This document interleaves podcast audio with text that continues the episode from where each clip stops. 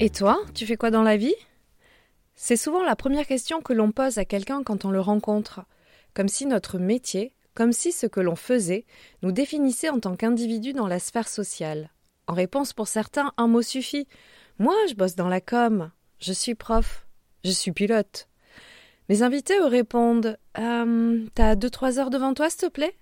Slashes le podcast s'intéresse au parcours professionnel atypique de ceux qui ont changé de direction, d'orientation, une fois, deux fois ou dix fois.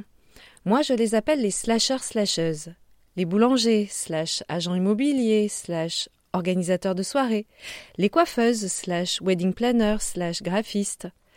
Voici les histoires de ces inspirants slash inspirés. Bienvenue sur Slashes le podcast. Vous me suivez?